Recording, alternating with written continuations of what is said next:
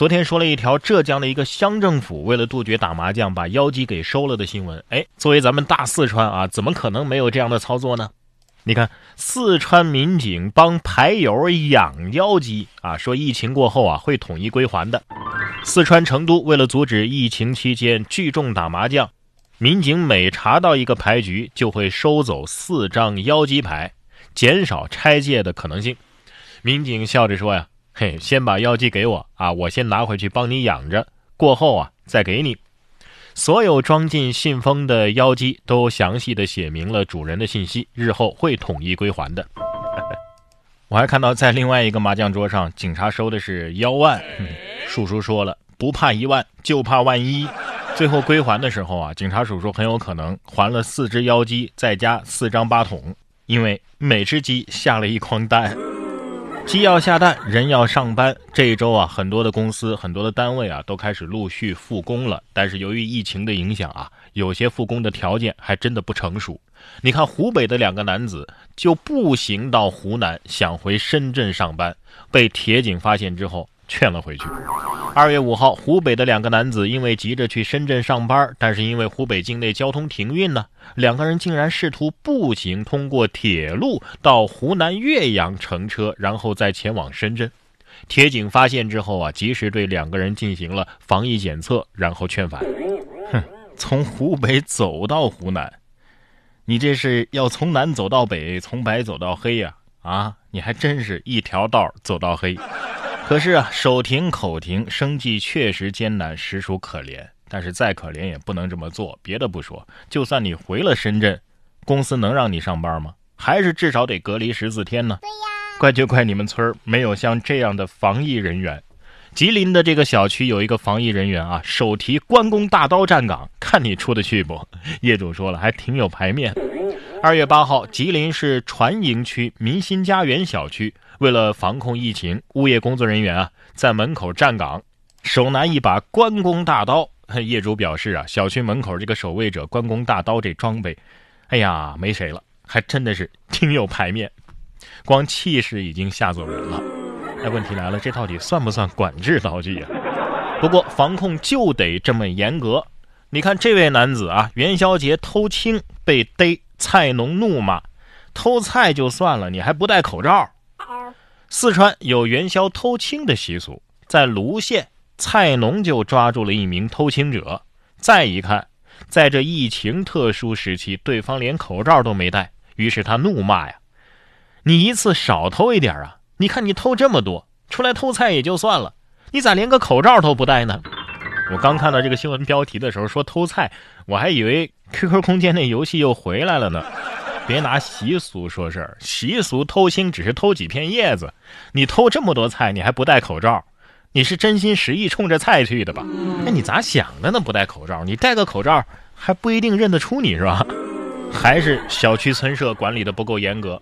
那些真正的实行了严格的小区封闭措施的小区，上新闻的方式都不一样。你看这个小伙子在小区阳台开演唱会啊，但是也是遭喊停了啊。街道办说了，你这楼上楼下飞沫会飞散的。二月八号，浙江乐清的一个小区因为疫情啊被封闭管理了，一个小伙子呢就把音响搬到了阳台上，开始了个人演唱会。哎，不少居民都在阳台观看，并且现场点歌，甚至打开手机闪光灯和他互动。但是出于安全考虑啊，小伙的这个唱歌活动随后被小区的街道办给暂停了。我猜中了开头，却没猜中结局啊！看到朋友们苦中作乐的乐观心态，我也就放心了；看到街道办这样认真的防疫，我就更放心了。果然，宅在家里宅久了，满肚子都是才华啊！其实我的邻居啊也挺给力的，每天坚持不懈弹奏同一首钢琴曲，一弹就是好几个小时，已经坚持好几个月了。这人在家里憋着能憋出才华，宠物在家里憋着，日子也不好过呀。你看这生无可恋的样子，说宠物宅在家被迫营业的一天又一天，化妆、美容、扎小辫儿，还按摩、学习、陪打球。哇哇，主人，你啥时候可以出门上班啊？因为受疫情的影响，宅在家里好多天之后啊，这些宠物主人啊、铲屎官们终于对这些小宠物们下手了。有化妆的、美容的、扎小辫儿的，有按摩、学习、陪打球的。这些宠物们不仅被主人撸秃了毛，还得忍受百般的折磨。宠物得说了：“嗨，谁家还没有一个憨憨主人了？” 真的，等疫情结束之后，这些猫猫狗狗的可能都被撸秃了。